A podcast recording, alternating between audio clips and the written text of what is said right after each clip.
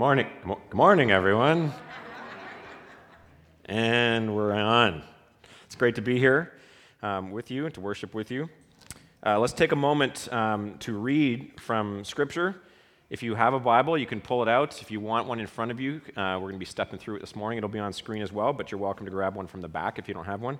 But we're reading from Ephesians chapter 1, beginning at verse 3 and reading through verse 6. Let's hear God's word this morning. Praise be to the God and Father of our Lord Jesus Christ, who has blessed us in the heavenly realms with every spiritual blessing in Christ. For he chose us in him before the creation of the world to be holy and blameless in his sight. In love, he predestined us for adoption to sonship through Jesus Christ, in accordance with his pleasure and will, to the praise of his glorious grace, which he has freely given us in the one he loves. This is God's word to us this morning. Thanks be to God.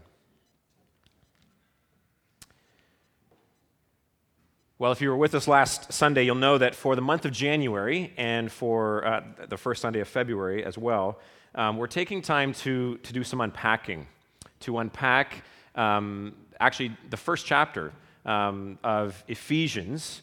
And uh, Ephesians is uh, a book in the New Testament, was written by the Apostle Paul and was to the early church in Ephesus, which is modern day Turkey area.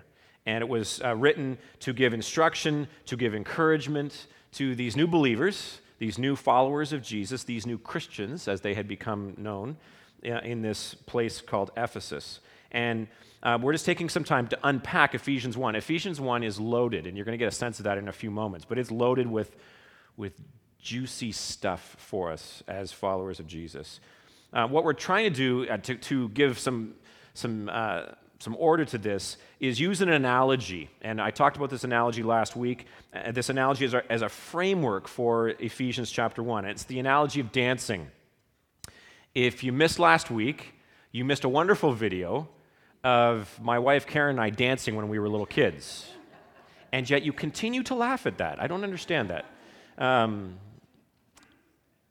we could be very good dancers, you just wouldn't know it but we're not. So I just can't stand in front of you and lie. Now, we watched a video of these two little kids dancing, and, and I just used that analogy that when two people who know how to dance and who know how to dance together dance together, it's a beautiful thing. There, there's a seamlessness, there's, an, there's an in sync between the two people. And, and this is the analogy that we're using as our framework for Ephesians 1, where um, in our Christian faith, there are two dance partners and it's the dance partners of belief and behavior. What we believe, what Scripture teaches, and what we believe as followers of Jesus, and, and then how we live that out in our daily lives. And these two, these two dancers um, are to dance in sync with one another. There should be a seamlessness. Doesn't mean perfection, but it means that what we believe, what we know to be true, we ought to be experiencing as real in the behavior of our lives, in the everydayness of our lives. There should be an in sync, there should be a seamlessness. And so we'll talk um, about Ephesians 1 in this context of the dance between what we believe and how we behave.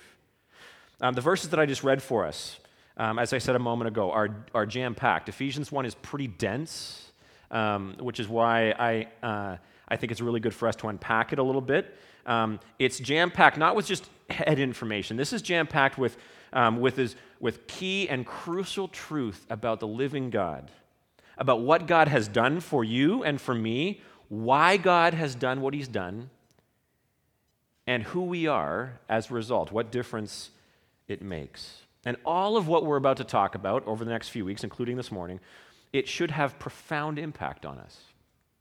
Not just Wow, that was really interesting. Thanks for pointing that out to me. But it should have profound impact on how we live our lives the rest of today and this week and next week and so on. In other words, there should be a dance between what's contained in Scripture in Ephesians 1 and, and the take home for us in our daily lives. Ephesians 1, I started reading at, at verse 3. Uh, we talked about verses 1 and 2 last week, but we started with verse 3 this morning.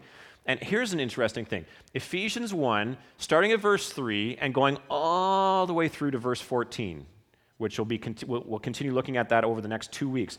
That whole chunk is one sentence in the original language.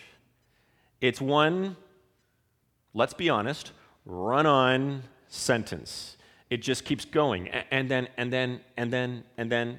Uh, it's one sentence, and it begins Praise be to the God and Father of our Lord Jesus Christ. That's how it starts. But it's one whole long sentence. It's as if the Apostle Paul, and maybe you, some of you can relate to this, it's as if he has so much in here that he wants to get out there. He just yeah. And, and have you ever had that experience where you just you start tripping over your words because maybe you're so excited to tell your spouse or to tell your friend about the good news, and so you just start talking, and their their eyes are like like this, trying to absorb everything you're saying, and they're like, okay, take a breath, take a breath. That's kind of what the Apostle Paul is doing here, three, verses 3 to 14. Praise be to the God and Father of our Lord Jesus Christ, and boom, he's off and we're kind of drinking from this fire hose trying to absorb all of this. That's what we're doing over the next, uh, this week and the next couple of weeks, is just drinking from that fire hose and trying to, to, to break it down a little bit and get a sense of what he's saying in that one sentence. That starts Praise be to the God and Father of our Lord Jesus Christ. That's the theme, that's the thesis of this long run on sentence. We're going we're going to talk about a number of things, but it always comes back to whatever we're talking about, so then praise Him. So then praise Him. Praise be to the God and Father of our Lord Jesus Christ. The rest of the sentence in verses 3 to 14 is simply uh, the Apostle Paul describing what God has done for us. What, what this verse calls the spiritual blessings. Praise be to the God and Father of our Lord Jesus Christ, who has blessed us in the heavenly realms with every spiritual blessing in Christ. And what we're about to look at um, this morning and over the next few weeks, it's an, a pretty amazing, awesome list of spiritual blessings. As, as Derwin put it a few moments ago, you know, it's a reminder to us that we are spiritual billionaires. Forget Powerball. Um, we are spiritual billionaires, and Paul's about to unpack some of those spiritual blessings for us. But, but it's as if he says, before we get to the, to the good stuff, before we get to the spiritual blessings, we start with worship. We start with praise. Before the passage gets to the blessings, the focus and the spotlight is turned to God where it should be. Where it should be. Praise be to the God and Father of our Lord Jesus Christ. As I was thinking about this passage this week and listening to the news and watching TV, watching Netflix, and, and listening to the radio and looking at advertisements, it struck me about the, the importance of starting out with praise be to the God and Father of our Lord Jesus Christ. Let's be honest. In a world where we are constantly bombarded with a me message, in a world where my happiness and my comfort and my needs come first, in a world where there's a whole lot of noise and distractions, Christianity, and particularly God's Word, reorientates us. It, it recalibrates our, our collective inner compasses back to God. And boy, do we need that constantly. Back to God. Praise be to the God and Father of our Lord Jesus Christ. It's good for us to start there, isn't it? the long run on sentence unpacks a whole lot of blessings for us but it begins with a whole lot of praise for God. Hear this considering the blessings of God should always lead us to pondering the greatness of God. Considering the blessings of God should always lead us to pondering the greatness of God. Praise be to the God and Father of our Lord Jesus Christ, who has blessed us in the heavenly realms with every spiritual blessing in Christ. That's how it starts. That said, let's get to the blessings. Here's one. Verse 4 For he chose us in him. Hear this this morning. Out of his own goodness, God desires to bless us. out of his own kindness, God intends our good, our blessing, our happiness, our joy, even. But in order to experience God's blessings, we need to be in relationship with him. And scripture is very clear on a bunch of things, but it's really clear on this that left up to our own inclinations, left up to, to our own motivations, none of us naturally choose God or his ways. As human beings, our, our, our natural knee jerk reaction, our, our, our natural reflex action is sinful. I'm sorry if that depresses you, but it's reality. And if you don't believe me, try hanging out with toddlers. Have you ever seen two toddlers enter into a room? Or even better, one toddler visiting another toddler's home when said toddler already has laid claim on all his or her toys. And new toddler enters in and thinks, well, this is great, new toys. What happens there, generally speaking? Mine! No, mine! There's a natural inclination we have as human beings um, to not follow God's ways, but to follow our own, to look out for ourselves. We don't naturally choose God or his ways. Paul puts it really bluntly in, in the letter that he wrote to the Roman church in Romans chapter 3. He bluntly says, No one seeks for God. With our own natural inclinations, on our own, human beings don't naturally seek after God or his ways. Our natural reflex action is not to obey.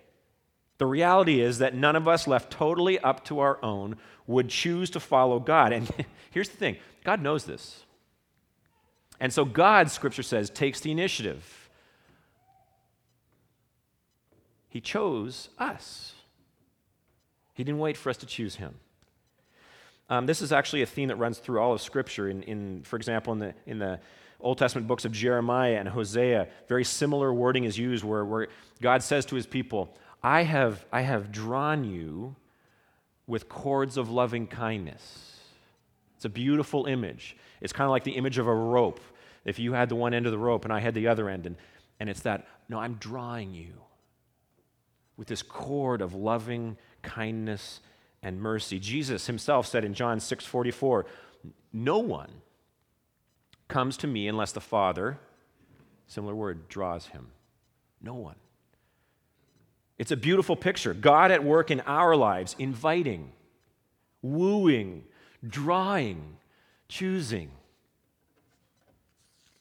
Paul actually uses a stronger term in this passage. He, you know, later on, he says that he predestined us. Now, please, please understand, for hundreds of years, there has been theological debate on what, what Paul means by predestination, and, and, and uh, so fear not, we're not going to dive into the whole um, debate and argument this morning. But Scripture, it seems to me, um, is pretty clear that there is, there is this sense that, that we don't just say, God, I choose you. Paul uses this term predestined. Does that mean that we're robots? That we have no free will? That God just, He says, you, you, you, some predestined to choose God and some not. From our limited and finite understanding, um, we, this seems incompatible. We see some sort of paradox between this, this reality where it says God chose us and our own free will as human beings to, to make the choice ourselves. And, and I would say to you this morning wrestle with that. Because Scripture seems to allow for this paradox to, to exist. This, it's, it's a key tenet of our faith. At the surface, there is that sense where we step forward and, and through faith in Jesus Christ, we choose God. We say, God, yes, I recognize what you have done for me. I recognize that left on my own, my sin is, is, um, is unfixable on my own. I, I don't have the ability to, to, to be holy. And, but you have, you have given a sacrifice in Jesus for me, and so in faith I come to you. And with my life I say yes. That's clearly a scriptural principle.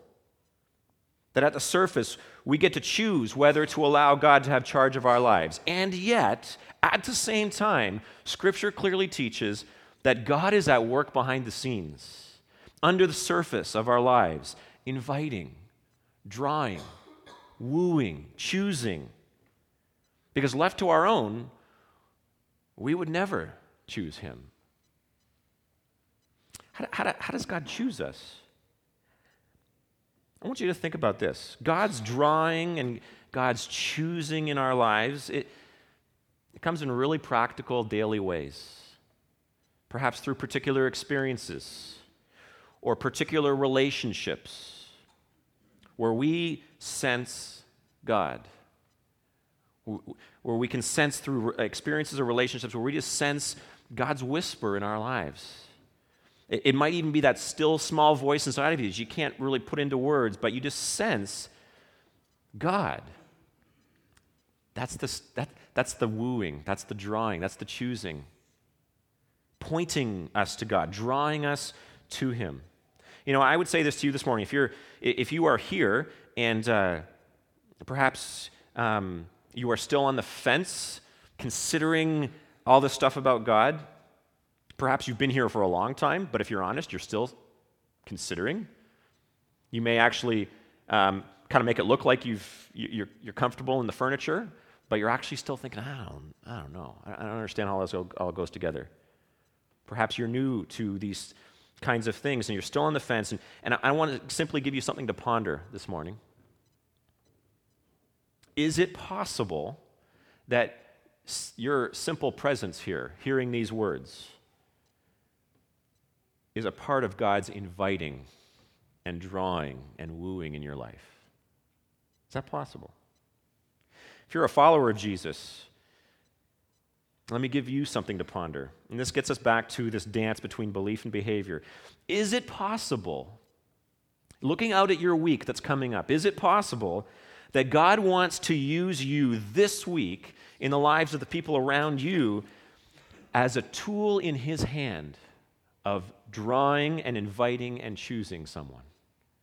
Simply by the way that you live, the conversations you have, the way you live your life. Is it possible that the daily stuff of your life this week, the interactions with people on a daily basis, is it possible that God wants to use you as a tool of His wooing, of His, of his inviting and choosing and drawing someone else to himself. How does God want to use you as the cord in someone else's life that draws them to God's loving kindness? Something to think about. Back to the passage. He chose us in him before the creation of the world. There's this great verse in Isaiah 57 that says that God inhabits eternity. It's a great phrase. God inhabits eternity. God is not limited by our time and our space. God has no beginning and God has no end. And we find in this passage a really key thing. We, God, God's chosen us, it's one of the spiritual blessings, drawing us. When did all this start? When did this plan of God start into place? Before the creation of the world, Scripture says. The whole plan of God choosing you, drawing you to Himself, began before the creation of the world, beyond time and, space. On this point, a friend of mine actually puts it this way.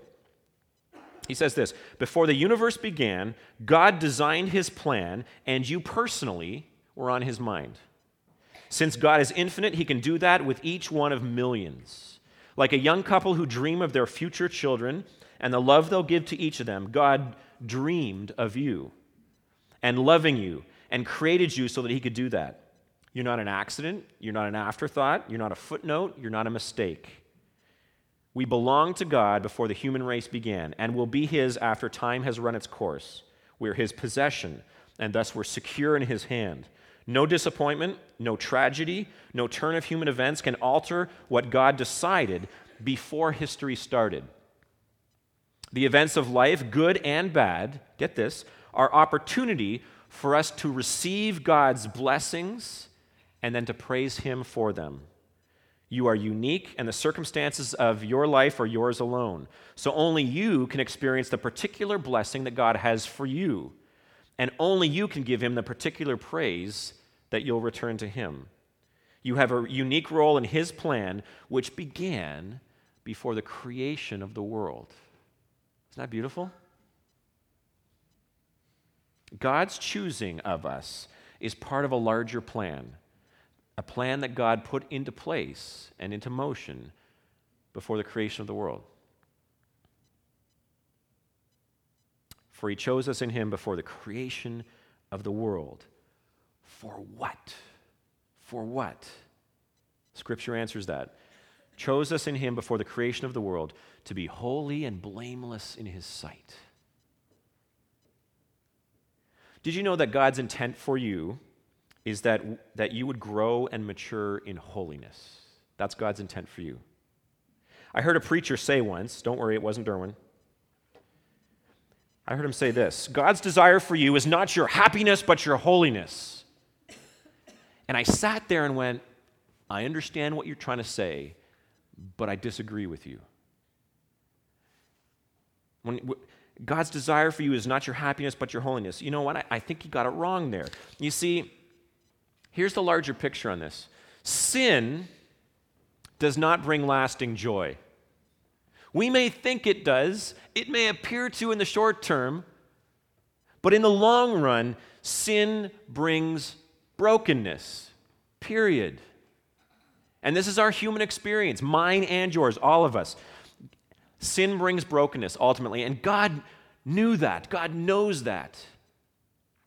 And God know, also knows that our deepest joy comes when we are in step with Him because that's how we were created.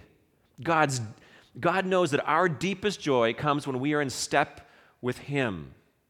There is joy in the dance when we are in step with God. And so God's desire is to see us grow and mature in holiness because, get this, the more we experience God's holiness in our lives, the more true and lasting joy we will experience. Did you get that? God is not a killjoy. It's not a choice between, well, be holy or be joyful, but you can't be both at the same time. No, no, no. In the grand cosmic plan of God, God knows your deepest joy comes when you are in step with Him. And so He wants to help us grow in holiness because our growth in holiness will better position us to experience the lasting joy that He always intended for us. Let's get back to the dance. The events in your life right now, I would submit to you this morning, are all a part of God's work of holiness in you.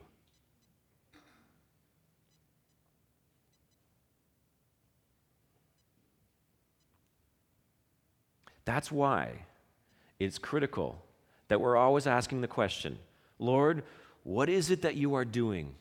in this situation, whatever the situation is, or in this experience, or this circumstance, um, you might be thinking of one right now, or, or, or something this week will come. But, but in every situation, in circumstance, that's why it's important for us to be asking, Lord, what is it that you're doing? What do you want to teach me in this? How does this fit into your work of, of, of growing me up in holiness, maturing me in that way? What, what is this event, this situation, this experience, this conversation, insert whatever into here. What is it, God? How does this fit into your grander picture?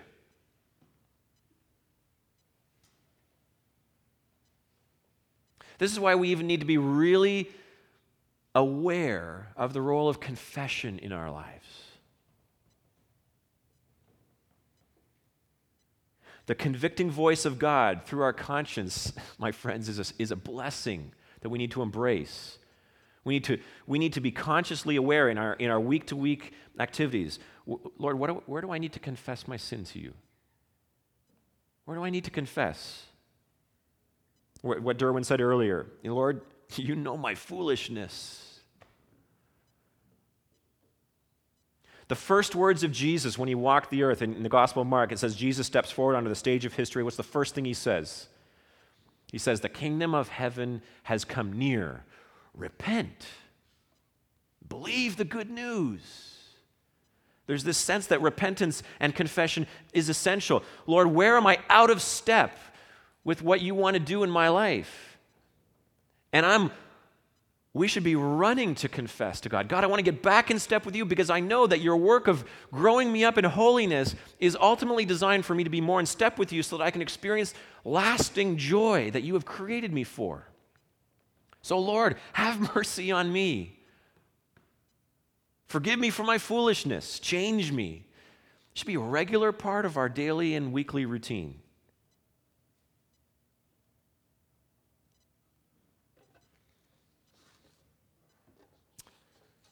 Back to the passage. It continues on. It says, in love. Just going to stop there just for a second because I can't let that pass over. In love. It's a small phrase, but it's a powerful truth. What's God's incentive for doing all that I'm talking to you about this morning? Well, you know, all this choosing and drawing and um, helping us grow in holiness. What's God's incentive for doing all this? It's life. That's right. God's motivation, God's reason for lavishing all these spiritual blessings on us, that, by the way, Paul's kind of getting into the middle of just spewing out in this one sentence. God's motivation for all of it is his love for us. Ephesians 2, a little bit further on in the book of Ephesians, it says what I referred to last week. But because of his great love for us, God, who is rich in mercy, made us alive in Christ. Please hear this this morning. You might think, well, we say this every week. I, I got it. No, no, you, I need to hear it daily. So we need to hear it at least weekly in church. You are loved by the God of the universe. Some of us more easily accept that than others, but we all need to hear it. You are loved by the God of the universe, not because you're worthy, not because you have it all together, not because you are good enough. You are loved by the God of the universe just because. God says, I love you just because. In love, it says. And it continues on. He predestined us for adoption to sonship through Jesus Christ. Being chosen, it seems to me, being predestined implies a target. We're, we're, we're chosen for something. We're chosen for something. And here we find out what we're chosen for. We're chosen for adoption. We're chosen for adoption. When we believe in Jesus Christ and place our trust in Him to forgive our sins, Scripture teaches that we're adopted. We become God's children. And hear this, please. That's not a metaphor. That's not a, oh, that's so cute. That's lovely. Just that image of kind of being adopted by God, that really helps me. No, no, it's not a metaphor, it's a reality. It's a reality. Romans 8:15, Paul says, "You didn't receive a, the spirit of slavery to fall back into fear, but you have received the spirit of adoption as sons and as daughters, by whom we're able to cry, Abba, which means daddy." Daddy. Through faith and trust in Jesus Christ, we learned last week, we undergo a name change. We, we become saints.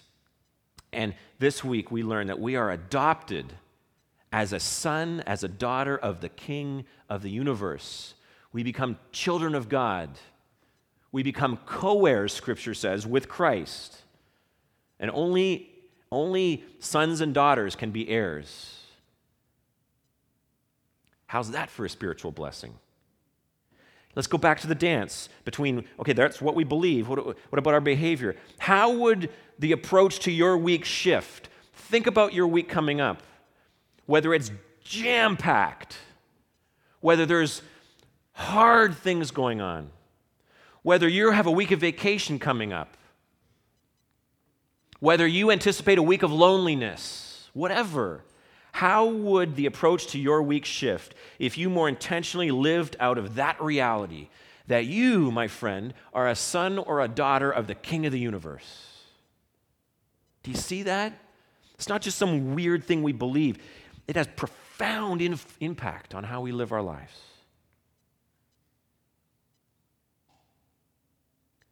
You're a son or a daughter of the King of the universe who loves you, who has chosen you, who is at work in you to help you grow in holiness.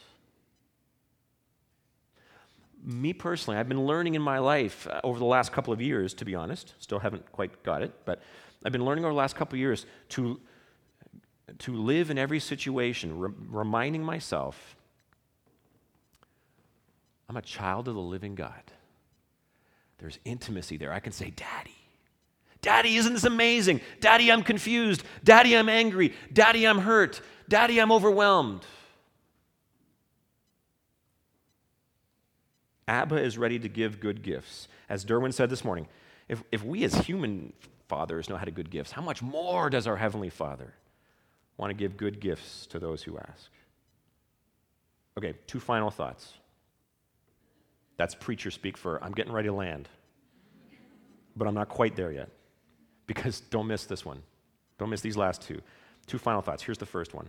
All of this, all of these spiritual blessings that we've begun to unpack are, it says, in accordance with his pleasure and will. Why does God do all this? Well, as we've just heard, it's because he loves us. And quite simply, he does all this because he wants to.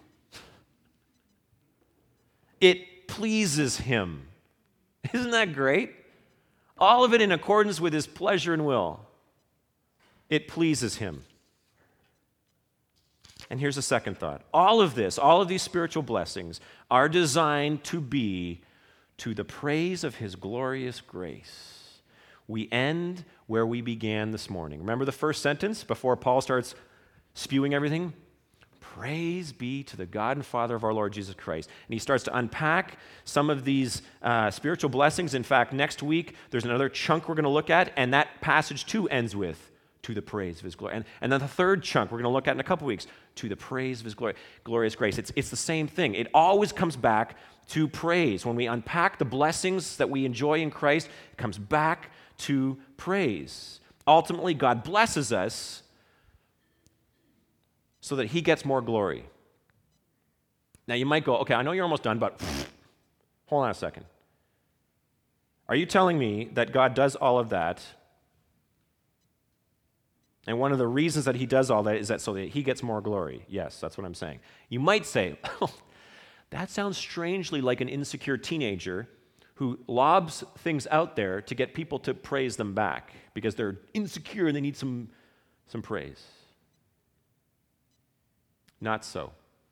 Listen to this God's desire for his own glory is not selfishness or pride on God's part, it's inherent in his nature to be glorified.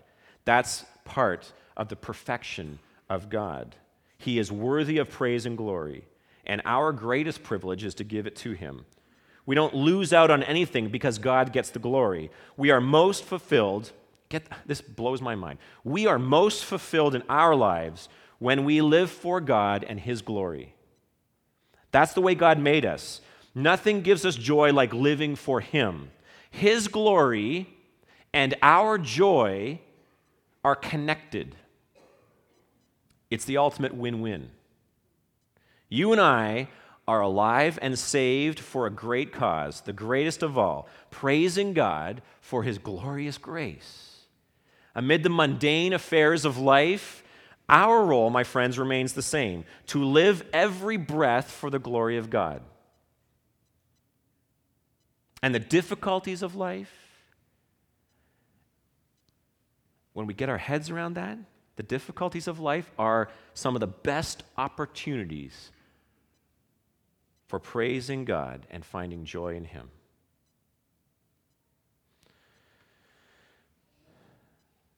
So let me leave you with one last look at the dance. What does all that look like for you this week? Because I would, wouldn't want us to walk out of here and say, well, that's wonderful. That's really good stuff in there. So what? What does it look like for you this week? How can your behavior this week, your approach to all situations, good, bad, tragic, joy filled, mundane, your attitude to all people, good people, bad people, lovable people, difficult people, how can all of your behavior this week be a highlight of the glorious grace of God?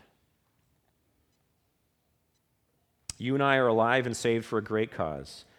the greatest cause of all, praising God for his glorious grace. Amid the mundane and even difficult affairs of life, our role remains the same to live every breath for the glory of God, to find ways to extend the grace of God to others so that God gets the glory.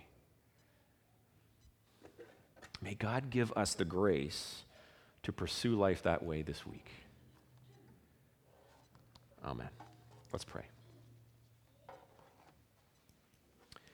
Indeed, God, thank you for what your word tells us these this laundry list of spiritual blessings. But God, let them soak deeply.